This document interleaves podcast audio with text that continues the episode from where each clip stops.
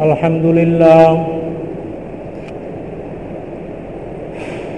الحمد لله نحمده ونستعينه ونستغفره. ونعوذ بالله من شرور أنفسنا. ومن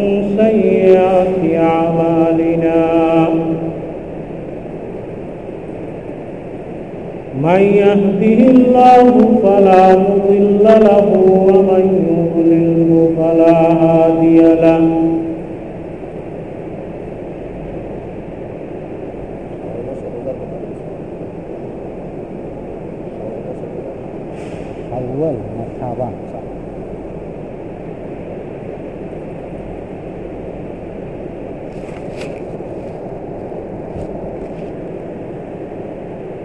ونشهد أن محمدا عبده ورسوله. أما بعد فأعوذ بالله من الشيطان الرجيم. يا أيها الذين آمنوا كتب عليكم الصيام. كتب عليكم الصيام كما كتب على الذين من قبلكم لعلكم تتقون وقال تعالى شهر رمضان الذي أنزل فيه القرآن هدى للناس وبينات من الهدى والفرقان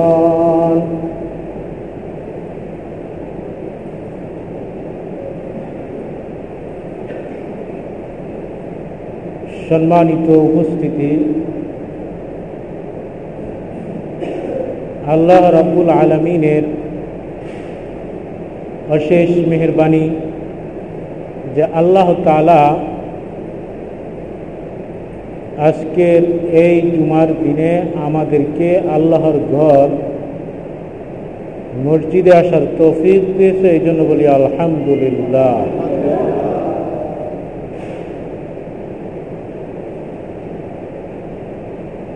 আমাদের থেকে রজব মাস বিদায় নিয়েছে। আজকে রজবের তিরিশ তারিখ। আগামী দিন থেকে আরবিতে শাবান মাস শুরু হবে। এর পরবর্তী মাস হল রমজান মাস।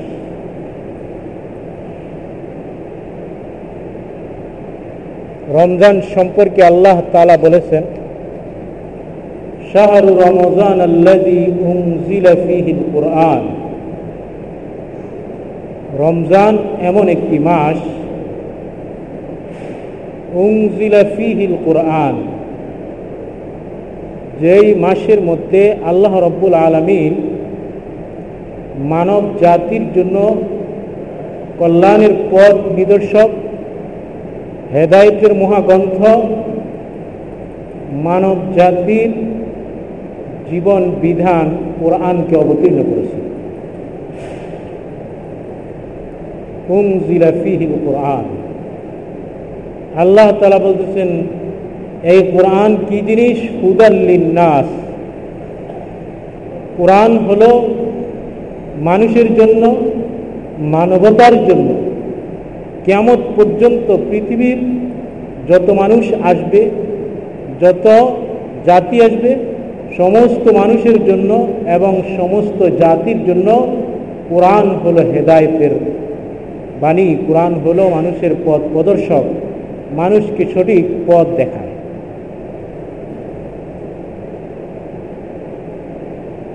আল্লাহ তালা হুদাল্লিনাস এরপর বলছে অবাইনা তিমিনাল হুদা। শুধু মানুষের জন্য পথ প্রদর্শক নয়,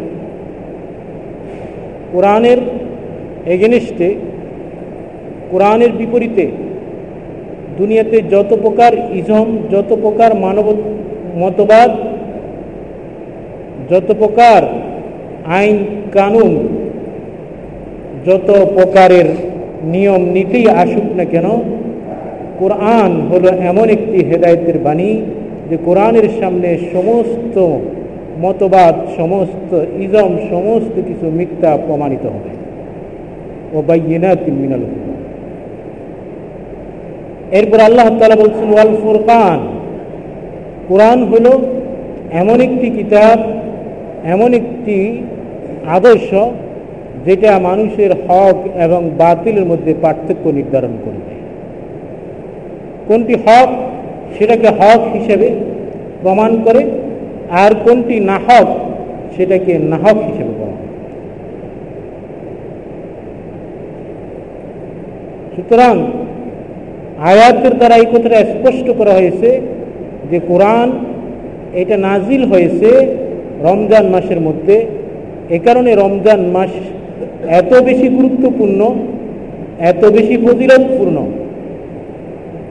বলা হয়েছে যে এই রমজান মাস হলো সঈদুল শুহুর, সমস্ত মাসের মধ্যে যতগুলি মাস আছে বারোটি মাসের মধ্যে, এই মাসটি হলো সর্দার। সবার চাইতে সমস্ত মাসগুলির চাইতে এই মাসের ফজিলত, এই মাসের করণীয়, এই মাসের গুরুত্ব অন্যান্য মাসের তুলনায় অনেক বেশি।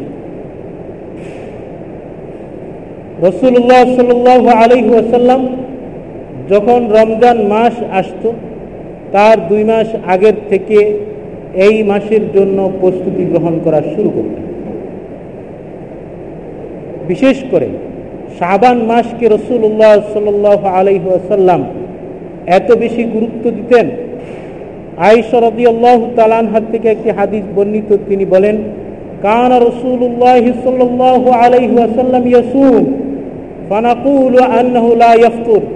রসুল সাল্লাহ আলহি আসাল্লাম এরকম ধারাবাহিকভাবে শাবান মাসের মধ্যে রোজা রাখতেন।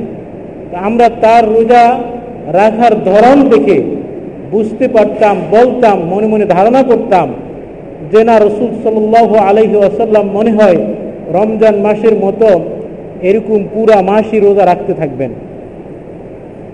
এরপরে যখন অর্ধেক মাস চলে যেত আইসরদি আল্লাহ তালানহা বলেন, ইয়াফতুর।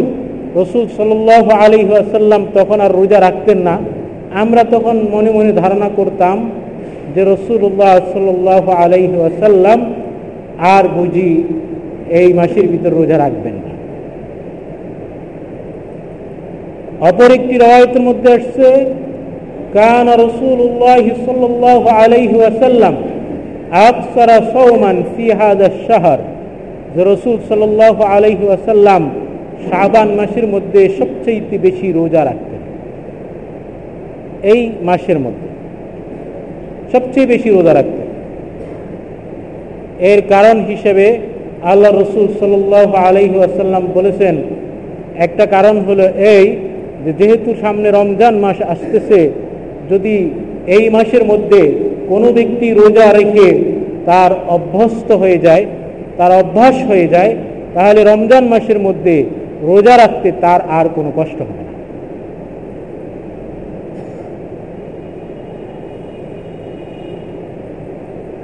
আবার এই দিকে লক্ষ্য রেখেছেন যে যদি কোনো ব্যক্তি এই মাসের মধ্যে রোজা রেখে বিশেষ করে শেষের দিকে এরকম যেন দুর্বল না হয়ে যায়, যাতে তার রমজান মাসে রোজা রাখা কষ্টকর হয়ে যায়। এই জন্য হাদিসের ভিতরে আছে, আবু হুরার রবি আল্লাহ তালাহ থেকে হাদিস বর্ণিত। রসুল্লাহ সাল আলহিহাসাল্লাম বলেন ইজা বাকিয়া সাবান ফালা তাসুমু। যখন তোমাদের সামনে সাবানের শেষাংশ এসে যায়, অর্থাৎ পনেরো দিনের পরে ফালা তাসুমু, তোমরা রোজা রেখো না। কারণ এতে হতে পারে যে তোমাদের পরবর্তী যে রমজান মাস আসতেছে, এই রমজান মাসের মধ্যে তোমরা রোজা রাখতে দুর্বল হয়ে যাবে। সুতরাং হাদিসের ভিতরে দুই রকম কথা এসেছে। একটা হলো যে রসুল সাল আলহাসাল্লাম এই মাসের মধ্যে বেশি রোজা রাখতেন। এটা ছিল মাসের শুরু অংশ। আর রসুল সাল আলহি আসাল্লাম শেষাংশে, এই মাসের শেষাংশে দিয়ে রোজা রাখতে নিষেধ করেছেন, যাতে রমজান মাসে রোজা রাখতে আপনি দুর্বল হয়ে যান। সুতরাং মুহাদ্দিসিন যারা, তারা এটার সমাধান দিয়েছেন। যারা এরকম যে রম, শাবান মাসে রোজা রাখার কারণে সে দুর্বল হওয়ার আশঙ্কা আছে, যাতে সে রমজান মাসে রোজাগুলি রাখতে কষ্ট হবে তাহলে তার জন্য রোজা না রাখাই উত্তম। আর যে ব্যক্তি এরকম শক্তিশালী এবং যে এই আশঙ্কা করে না যে আমি রমজান মাসে রোজা রাখতে দুর্বল হয়ে যাব, তাহলে তার জন্য এই মাসের মধ্যে যত বেশি পারা যায় রোজা রাখা, কারণ হাদিসের ভিতরে এসেছে, কান রসুল্লাহ সাল আলহাসাল্লাম আকসারা সৌমান ফি শাহর শাহবান রসুল্লাহ সাল আলহি আসাল্লাম শাহবান মাসের মধ্যে সবচাইতে বেশি রোজা রাখতেন।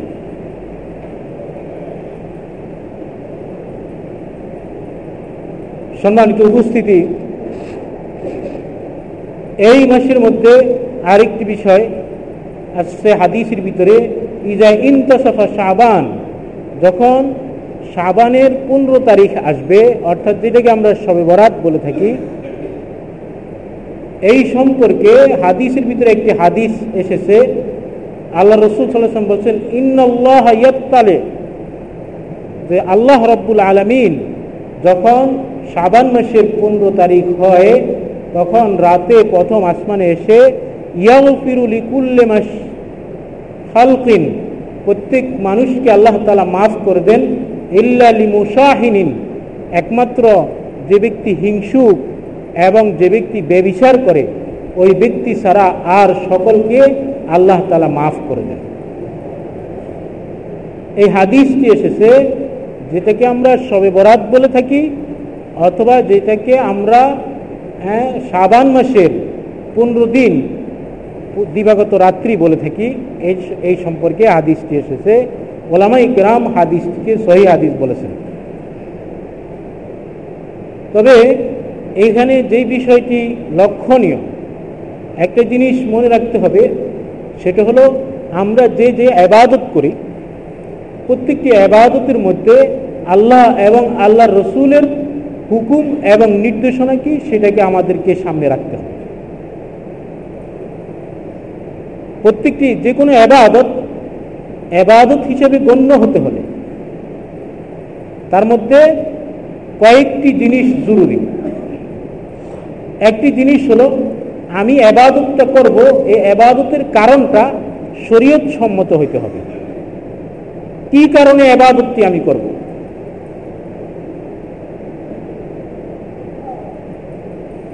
যেরকমভাবে একজন ব্যক্তি আবাদত করবে, তার কারণটা আপনার শরীয়তের শর্ত অনুযায়ী, শরীয়তের অনুযায়ী হইতে হবে। এলো একটি বিষয়। আরেকটি হলো ধরনটা এবাদতের ধরনটা শরীয়ত মতো হতে হবে। যেমন একজন ব্যক্তি এক কুরবানি করবে, তো কুরবানির জন্য পশুর ধরন আল্লাহ তালা শরীয়তের ভিতর বর্ণনা করে দিয়েছেন। গরু হতে হবে, ছাগল হতে হবে, মহিষ হতে হবে, বেড়া হতে হবে, দুম্বা হতে হবে। এখন কোনো ব্যক্তি যদি ঘোড়া কোরবানি করে, কোনো ব্যক্তি যদি হরিণ কোরবানি করে, কোনো ব্যক্তি যদি মোরগ কোরবানি করে, তাহলে কি কোরবানি হবে? হবে না। কেন? কোরবানির পশু যেগুলো নির্ধারণ করে দিয়েছে যেগুলোকে শরীয় ধরন হিসেবে নির্ধারণ করে দিয়েছে, এগুলি যদি না হয়, তাহলে তার কোরবানি হবে না।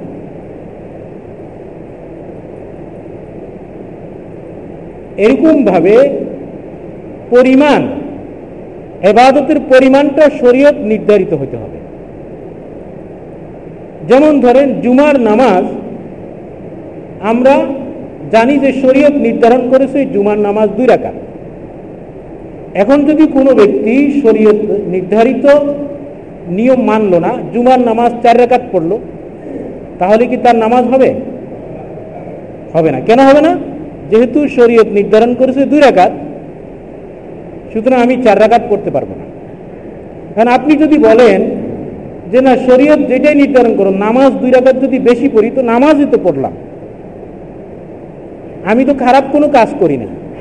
নামাজ করলাম, নামাজ দুই রাকাত বাড়াই করলাম, নামাজের ভিতরে কেরাত পড়লাম রুকু করলাম, সেজদা করলাম, এটা এবাদত সুতরাং একটু বাড়াইয়া করছি, তাতে সমস্যা কি? হবে না। কেন হবে না? কারণ শরীয়তে এটার পরিমাণ নির্ধারণ করে দিয়েছে, এটা দুই রাকাতের বেশি আপনি পড়তে পারবেন না। এরপরে আরেকটি জিনিস হলো সময়। নির্ধারিত সময় রসু শরীয়ত যে সময়টাকে নির্ধারণ করে দিয়েছে, আপনাকে এবাদতটা সেই সময়ের মধ্যে করতে হবে। জুমার নামাজ যদি কেউ দশটার সময় পড়ে ফেলে, বা জোহরের নামাজ যদি নাকি সেও কেউ নটার সময় পড়ে ফেলে, তাহলে কি হবে? হবে না। হজের মৌসুম এসে নাই, আসে নাই, কিন্তু সে ব্যক্তি হজ করে ফেলল। রোজার মৌসুম আসে নাই, কিন্তু সে রোজা করে ফেলল। কোরবানির দিন আসে নাই, কোরবানির দিনের আগে কোরবানি করে ফেলল, হবে না, যেহেতু সময় আসে নাই। সুতরাং আপনাকে আবাদত করতে হলে, আপনার আবাদতটা সহি হতে হলে সময় অনুযায়ী হতে হবে, যেই সময়ের ভিতরে আপনাকে নির্ধারণ করা হয়েছে। আরেকটি জিনিস হলো স্থান। স্থান নির্ধারিত হতে হবে। যেই আবাদতটাকে যেই স্থানে নির্ধারণ করা হয়েছে, আপনাকে সেই স্থানে আবাদত করতে হবে। যেমন এতেকাফ করা, আল্লাহ তালা বলছেন ও আন্তুম আকিফুন মাসাজিদ। এতেকাফ করতে হবে মসজিদের ভিতরে। এখন আপনি যদি মসজিদের বাহিরে যাইয়া এতেকাফ করেন, তাহলে কি হবে? হবে না। এরকম ভাবে যারা হজে যায় তাদের জন্য তফ করতে হবে বাইতুল্লাহর আশপাশে। এখন কোনো ব্যক্তি যদি হজে গিয়ে দেখল যে বাইতুল্লাহর আশপাশে তফে এত ভিড়, এত কষ্ট তফ করা, তো সে করল কি? আরেকটা মসজিদে থেকে তফ করা শুরু করে দিল। তাহলে কি তার তফ হবে? হবে না। সুতরাং আপনাদেরকে কয়েকটি জিনিস লক্ষ্য রাখতে একটা আবাদত আবাদত হিসেবে সহি হতে হলে কারণ শরীয়ত সম্মত হতে হবে। ধরনটা শরীয়ত সম্মত হতে হবে। পরিমাণটা শরীয়ত সম্মত হতে হবে।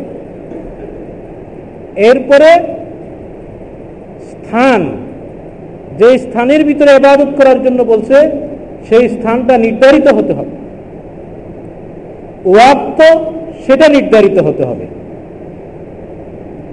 যদি এই কয়টা জিনিস পাওয়া না যায়, তাহলে সেই আবাদতটা আবাদত হিসেবে পরিগণিত হবে না।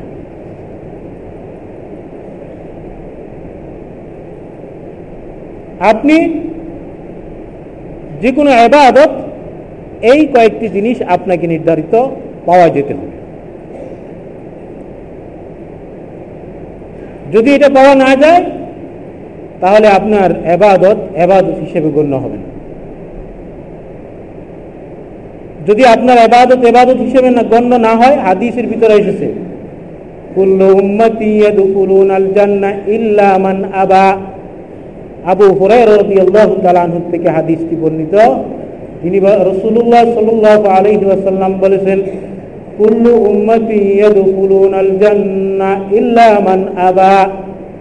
প্রত্যেকটি উম্মত আমার জান্নাতে প্রবেশ করবে। ইল্লামান আবার যে ব্যক্তি অস্বীকার করল, সে ব্যক্তি ছাড়া যে ব্যক্তি আমার সুন্নতকে অস্বীকার করল, রসুলের এতায়াতকে অস্বীকার করল, যে ব্যক্তি তার আবাদতের ভিতরে আল্লাহ এবং আল্লাহ রসুলের দিক নির্দেশনা কি, সেটা সে মানল না। তাহলে কি হবে? সে ব্যক্তি জান্নাতে প্রবেশ করবে না। কলু মান ইয়াবা ইয়া রসুল আল্লাহ কে আপনাকে অস্বীকার করল? আলামান আতানি দা খালাল জান্না যে ব্যক্তি আমার শরীয়তের অনুগত্য করল, আমার দিক নির্দেশনা আমি যে বিধান দিলাম, সেই বিধানকে সে মানল। ফাকাদ্দা খালাল জান্না, ওই ব্যক্তি জান্নাতে প্রবেশ করবে। আর ওয়ামান আসানি, আর যে ব্যক্তি আমি রসুলের অনুকরণ করল না, এতাত করল না, এবাদত বন্দীগীর ক্ষেত্রে আমি রসুলের দিক নির্দেশনা মানল না। তাহলে সে কি হবে? ফাকাত আসানি, সে ব্যক্তি আমাকে অস্বীকার করল। আর যে ব্যক্তি অস্বীকার করল, সে ব্যক্তি জাহান্নামি হবে। সুতরাং আপনি যদি কোনো আবাদত করেন, তাহলে ওই আবাদতটা রসুলের সুন্নত অনুযায়ী, রসুলের তরিকা অনুযায়ী রসুলের নির্ধারিত পদ্ধতি অনুযায়ী, স্থান এবং কাল অনুযায়ী হতে হবে। এই জন্য লাইলাতুন্নিসমিন সাবান হাদিসের ভিতরে যেটা এসেছে সাবান মাসের পনেরো তারিখ, এটাকে আমরা বরাত হিসেবে বলি। সব শব্দটি হলো ফার্সি শব্দ। বরাত মানে এর বিভিন্ন অর্থে হতে পারে। আমরা যেটা বুঝে থাকি ভাগ্য নির্ধারণ করা। ভাগ্য নির্ধারণী রাত্রি, যেটাকে আমরা বলি শবে বরাত সম্পর্কে। এই শবে বরাত সম্পর্কে আমাদের দেশে অনেক বিভ্রান্তি আছে। রসুল, সহি হাদিসের দ্বারায় আল্লাহ রসুল সাল আলহি আসাল্লাম বলেছেন, আল্লাহ তালা এই রাত্রির মধ্যে মানুষকে ক্ষমা করে দেন। কয়েকটি শ্রেণির লোক ব্যতীত। তাদের মধ্যে একজন হিংসু, বেবিচার, চোর হ্যাঁ সুৎখোর, এদেরকে আল্লাহ তালা ক্ষমা করেন না। এছাড়া কিন্তু এই নিয়ে বিভ্রান্তি হলো। আল্লাহ তালা বলছেন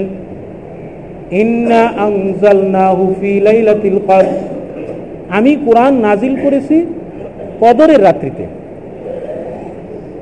অন্য আয়াতের মধ্যে আল্লাহ তালা বলছেন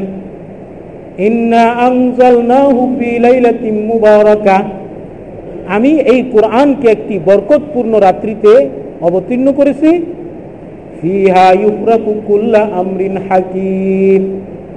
ওই রাত্রির মধ্যে মাখলুকের মানুষের বড় বড় গুরুত্বপূর্ণ বিষয়গুলি সিদ্ধান্ত হয়। বড় বড় গুরুত্বপূর্ণ বিষয় কি? রিস্কাহু আজালাহু হায়াতাহু মৌতাহু। মানুষের রিজিকের ফয়সলা হয়, মানুষের হায়াতের ফয়সলা হয়, মানুষের মৃত্যুর ফয়সলা হয়। তবে ওই রাত্রিটা কোনটা? ওই রাত্রিটা হলো যেই রাত্রির মধ্যে আল্লাহ তালা কোরআন অবতীর্ণ করেছেন। আল্লাহ বলছেন, ইন্না আনজাল মুবারকা। যেই মুবারকপূর্ণ রাত্রিতে আমি কোরআনকে অবতীর্ণ করেছি, ওই রাত্রির মধ্যে মানুষের ভাগ্য নির্ধারণ করা হয়। ওই রাত্রির মধ্যে বড় বড় গুরুত্বপূর্ণ ফায়সালাগুলি সিদ্ধান্ত নেওয়া হয়। তো সেই রাত্রিটা হলো কোরআন অবতীর্ণের রাত্রি। আর কোরআন অবতীর্ণ হয়েছে রমজান মাসে। আর রমজানের কদরের রাত্রিতে আল্লাহ তালা কোরআনকে অবতীর্ণ করেছে সুতরাং মানুষের যে বড় বড় ফাইসলাগুলি ভাগ্য নির্ধারণগুলি এগুলো হয় কোরআন অবতীর্ণ হওয়ার রাত্রিতে, আর কোবা কোরআন অবতীর্ণ হয়েছে রমজান মাসে, আর কোরআন অবতীর্ণ হয়েছে রমজানের লাইলাতুল কদরে। এটা হলো গুরুত্বপূর্ণ বিষয়।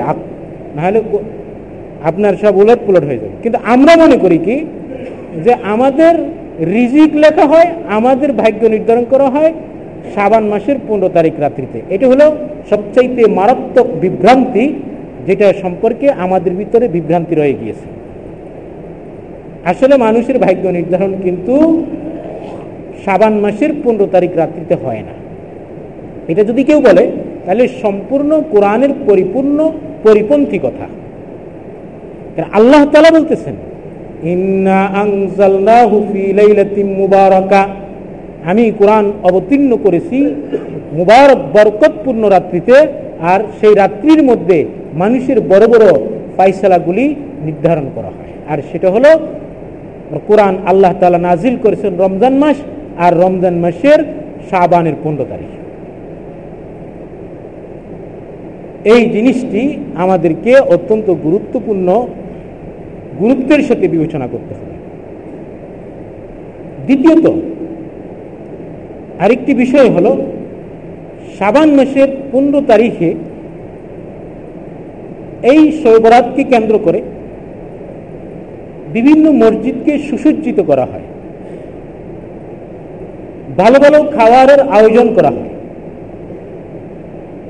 মানুষকে দেখা যায় এত বেশি মসজিদে ভিড় করতে যেটা ফরজ নামাজের জন্য এত ভিড় মানুষ করে না। দেখা গেল যে কিছু মানুষ এরকম ভিড় করে তো ফজরের নামাজও পড়ে না। অথবা এরকম ভিড় করে যে এশার নামাজ না পড়ে মসজিদে আসা নফল এবাদত করে। এগুলো একটা বিভ্রান্তি। আসলে হাদিসের ভিতরে এসেছে। মা, আগেই বলেছিলাম যে আবাদতের জন্য রসুল্লাহ সাল আলহি আসাল্লামের ছয়টি জিনিস দরকার। একটা হলো কারণ, কি কারণে আপনি আবাদত করবেন? একজন বলল যে রসুল সাল আলহি আসাল্লামের জন্ম হয়েছে বারো রবিউল আউ্য়াল, এই জন্য আমি এই রাত্রে আবাদত করব। এখন এই রাত্রে আবাদত করার কারণটা, এই কারণটা রসুল সাল্লাহ ইসলামের পরে কোন সাহাবাইকরাম কি করছে? রসুল সাল আলহি আসাল্লামের পরে কোনো তাবিন করছে? আপনি সবে বরাতের রাত্রিতে এইভাবে মসজিদে একত্রিত হবেন। রসুল্লাহ সাল আলহি আসাল্লামের যুগে সাহাবাই কিরাম এবং আল্লাহ রসুলের সাহাবি আল্লাহ রসুল নিজে কোনোদিন এই রাত্রি থেকে মসজিদে নফল আবাদত করছে কিনা? আবাদতের জন্য একত্র হয়েছে কিনা? এটা আপনাকে জানতে হবে। তাবেইন সাহাবাই কিরাম খোলাফাই রাশদিনের যুগের ভিতরে এই শহরাতের রাত্রিতে এভাবে একাত্রিত হয়েছে কিনা, এটা আপনাকে জানতে হবে। ইতিহাস ঘাটাঘাটি করে দেখা যায়, এই রাত্রিকে উদযাপন করা এবং এই রাত্রিকে পালন করা শুরু হয়েছে চারশত চুরাশি হিজড়িতে। এর আগে ছিল না। চারশত চুরাশি হিজড়ির আগে কোনো সর্বরাত ছিল না। সুতরাং এইটাও একটা বিভ্রান্তি যে আমরা একাত্রিত হই মসজিদ সুসজ্জিত করি, ভালো ভালো খাওয়ার খেয়ে থাকি। হাদিসের ভিতরে আছে, মান আমিলা আমলান লাইসা আলাইহি আমরুনা ফাহুয়ারদ্দুন যে ব্যক্তি এমন কোনো কাজ করবে যেটার উপরে আল্লাহ রসুলের কোনো দিক নির্দেশনা নাই, যে সম্পর্কে আল্লাহ রসুল সাল আলহি আসাল্লাম কোনো দিক নির্দেশনা দেন নাই ফাহু আরদ্দুন সেটা প্রত্যাখ্যাত। সুতরাং এই রাত্রিতে যেহেতু হাদিসের দ্বারাই ফজিলত প্রমাণিত আছে, সর্বোচ্চ এই রাত্রিতে আবাদত করা নফল আবাদত তবা ইস্তফার করা, নামাজ পড়া, এটাকে নফল হিসেবে আমরা পরিগণিত করে থাকি। আর নফল নামাজের মধ্যে উত্তম হলো, হাদিসের ভিতরে এসেছে, নফল নামাজ গড়ে পড়া উত্তম। রসুল্লাহ সাল আলহি আসাল্লাম বলেছেন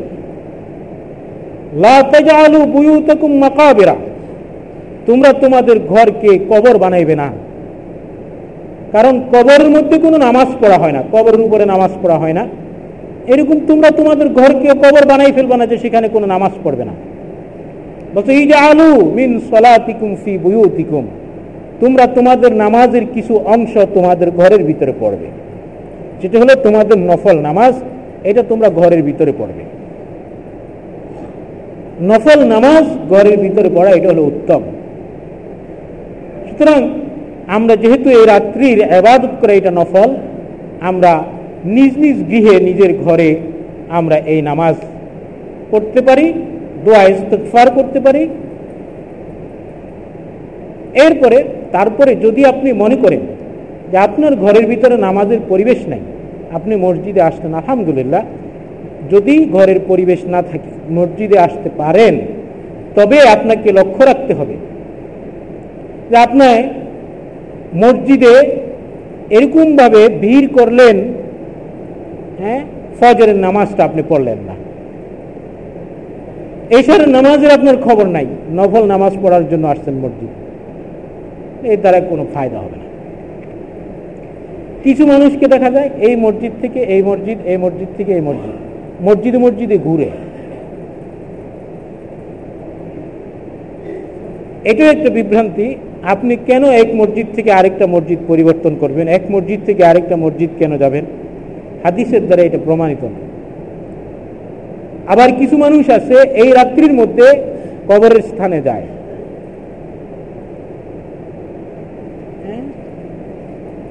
ঢাকা শহরে তো দেখা যাবে যে আজিমপুরের ওইদিকে আর সেদিন মানুষ হাঁটারও জায়গা থাকবে না। কবরস্থানে যায়।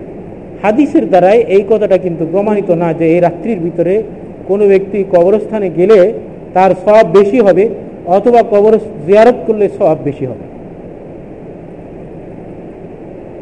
সুতরাং এটাও একটা বিভ্রান্তি যে মানুষ কবরের দিকে দলে দলে এই রাত্রির মধ্যে যাওয়া। কিছু মানুষ আছে বিভিন্ন মাজারে মাজারে যায়। এই সমস্ত মানুষের নামাজও পড়ে না, শুধু মাজারে মাজারে ঘুরে। মাজারে গিয়ে সেখানে যাইয়া সেজদা করে, মাজারে গিয়ে পীর অলির কাছে তাদের জীবনের মনোবাসনাগুলা চাইতে থাকে। আল্লাহ তালা বলছেন ওয়াইজা সাআল তাফাস আলিল্লাহ রসুল সাল আলী আসাল্লাম হাদিসের ভিতরে বলছে ওয়াইজা সাআল তাফাস আলিল্লাহ যখন তুমি সোয়াল করবে, চাইবে, তা আল্লাহর কাছে চাইবে। ওয়াইজা স্তান তাফাস্তাইন বিল্লাহ। আর যদি নাকি তুমি কোনো কিছু চাইবে, তো আল্লাহর কাছে চাইবে। আল্লাহ রসুল সাল্লাহাম বলতেছেন, লাইন ইস্তামাতিল জিন্নু আল ইনস, আলা ফাউ কালাম ইয়ান ফাউ বিষয় ইন যে যদি সমস্ত মানুষ এবং সমস্ত জিন একত্র হয় তোমার কোনো উপকার করার জন্য, আল্লাহ তালা তোমার জন্য যদি কোনো উপকার লিপিবদ্ধ করে না থাকেন, তাহলে তোমার জন্য কোনো উপকার হবে না। ওয়ালাইনি ইস্তামাল জিন্নু আল ইনসু আলা আইয়াদুররু যদি জিন এবং ইনসান সবাই মিলে তোমার কোনো ক্ষতি করতে চায়, লাম ইয়াদুররুকা বিশাইইন, তোমার কোনো ক্ষতি করতে পারবে না। ইল্লা কাদ কাতাবাহুল্লাহ আলাইক, একমাত্র অতটুক ক্ষতি করতে পারবে যেটুকু আল্লাহ তালা তোমার জন্য নির্ধারণ করেছে। সুতরাং হাদিসের দ্বারা বোঝা যায়, আপনার কোনো উপকার, আপনার কোনো ক্ষতির একমাত্র মালিক আল্লাহ রব্বুল আলমী সুতরাং কোনো মাজার সে মাজারওয়ালা আপনার কোনো উপকার করতে পারবে না। কোনো পীর, নবী অলি তারা আপনার কোনো উপকার করতে পারবে না। সুতরাং আপনি সহরাত্রের রাত্রিতে নিজের ভাগ্যের পরিবর্তন করার জন্য মাজারে মাজারে যে ঘুরবেন, এটা হলো অত্যন্ত পরিতাপের বিষয়ে। আপনি শেরিকের ভিতরে লিপ্ত হয়ে গেলেন। আপনার ভাগ্যের পরিবর্তন, আপনার ভাগ্যের খণ্ডন, এটা আল্লাহ রব্বুল আলমিনের হাতে। এরপরে কিছু মানুষ আছে, এই দিনের ভিতরে প্রত্যেকটা মসজিদে মসজিদে খিচুড়ি বিচুরি পাকাইয়া বিতরণ করবে। এটাকে সব মনে করবে। আল্লাহ রব্বুল আলমিন হ্যাঁ এই রাত্রের ভিতরে যদি আপনি নফল আবাদত করবেন, এখন দেখা গেল খায়া দায়া, তারপরে আবাদত তো দূরের কথা। আপনি এখন ক্লান্ত হয়ে গেছেন শুধু খাওয়ারের চাপে। এই জন্য মান আমিলা আমলান লাইসা আলাইহি আমরুনা ফাহুয়া রদ্দুন। এমন কোনো কাজ করা যাবে না, যেই কাজের প্রতি আল্লাহ রসুল সাল আলহি আসাল্লামের কোনো দিক নির্দেশনা না থাকে। সম্মানিত উপস্থিতি, এরপরে লাইলাতুল নেসমিন সাবান সাবানের পনেরো তারিখের পরে আমাদের সামনে গুরুত্বপূর্ণ মাস আসতেছে, হলো রমজান মাস। শাহরু রমজান। আল্লাহ তালা এই রমজান মাসের রোজাকে ফরজ করছেন। আর রমজান মাসের তেয়ামুল্লাইল করা, এটাকে আল্লাহ রব্বুল আলমিন সুন্নত করেছেন হ্যাঁ নফল করেছেন। এই জন্য আমাদেরকে বেশি বেশি করে আগামী মাসে, আগামী রমজান মাসের জন্য প্রস্তুতি গ্রহণ করতে হবে। এখন থেকে আমাদেরকে প্রস্তুতি নিতে হবে। আমরা যাতে রমজান মাসের জন্য প্রস্তুতি গ্রহণ করতে পারি। প্রস্তুতি কি গ্রহণ করবেন? প্রস্তুতি গ্রহণ করার অর্থ এই নয় যে এখন থেকে মাল কিনে রাখবেন, বেশি দামে রমজান মাসে ছাড়বেন। কি বলেন? এটা কি প্রস্তুতি? এই সমস্ত অসাধু ব্যবসায়ীদের উপরে আল্লাহ রসুল সাল আলী আসালাম লানত করেছেন। অভিশাপ করেছেন হাদিসের ভিতরে আসছে যারা এরকম মাল সম্পদকে গুদামজাত করে বাজারকে শূন্য করে দেয় বাজারের ভিতরে সংকট তৈরি করে এবং যখন দাম বৃদ্ধি হয় তখন ছাড়ে। এটাকে এদেরকে আল্লাহ রসুল সাল আলী আসাল্লাম অভিশাপ দিয়েছেন লানত করেছেন। এই সমস্ত অসাধু ব্যবসায়ীরা হ্যাঁ, রমজানের প্রস্তুতি হলো আপনি রমজানের রোজা রাখার জন্য এখন থেকে রোজার অভ্যাস করবেন। আপনি রমজানের মাসে রোজা ব্যয়ের জন্য এখন থেকে টাকা পয়সা সঞ্চয় করবেন এইটা করবেন, কিন্তু এরকম করবেন না যে এখন থেকে খাদ্য, যে সমস্ত খাদ্যগুলি রমজান মাসে বেশি চলবে, এগুলোকে এখন বাজারে থেকে কিনে স্টক করে রাখব, রমজান মাসে দাম বাড়বে। মানুষের কষ্টের কারণ হবে এগুলাকে আমি বাস। আল্লাহ রসুল সাল্লাহ আলহি আসাল্লাম বলেন, ইন্নামা বয়স্তু মুয়াসিরিন ওয়ালাম তুবাহতু মুআসিরিন আল্লাহ তালা এই উম, হে উম্মত, তোমাদেরকে পাঠানো করা, পাঠানো হয়েছে, তোমাদেরকে প্রেরণ করা হয়েছে। মুয়াসিরিন তোমরা মানুষের জন্য সহজ করে দিবে, মানুষের কল্যাণে কাজ করবে। ওয়ালাম তুবাহতু মুআসিরিন মানুষের জন্য কঠিন করবে এই জন্য তোমাদেরকে প্রেরণ করা হয় নাই। এজন্য রমজান মাসের মধ্যে আপনি মানুষের জন্য সহজ করে দিবেন, এখন থেকে সেই প্রস্তুতি গ্রহণ করবেন। আল্লাহ তালা আমাদের সকলকে আগামী সামনের যে রমজান মাস আসতেছে হ্যাঁ রমজান মাসের প্রস্তুতি এখন থেকে গ্রহণ করার জন্য তৌফিক দান করুন। ইনশাল্লাহ সামনের জুমাগুলিতে ধারাবাহিক রমজানের আলোচনা থাকবে। আপনারা সকলেই বেশি যত তাড়াতাড়ি পারেন মসজিদে উপস্থিত হওয়ার জন্য চেষ্টা করুন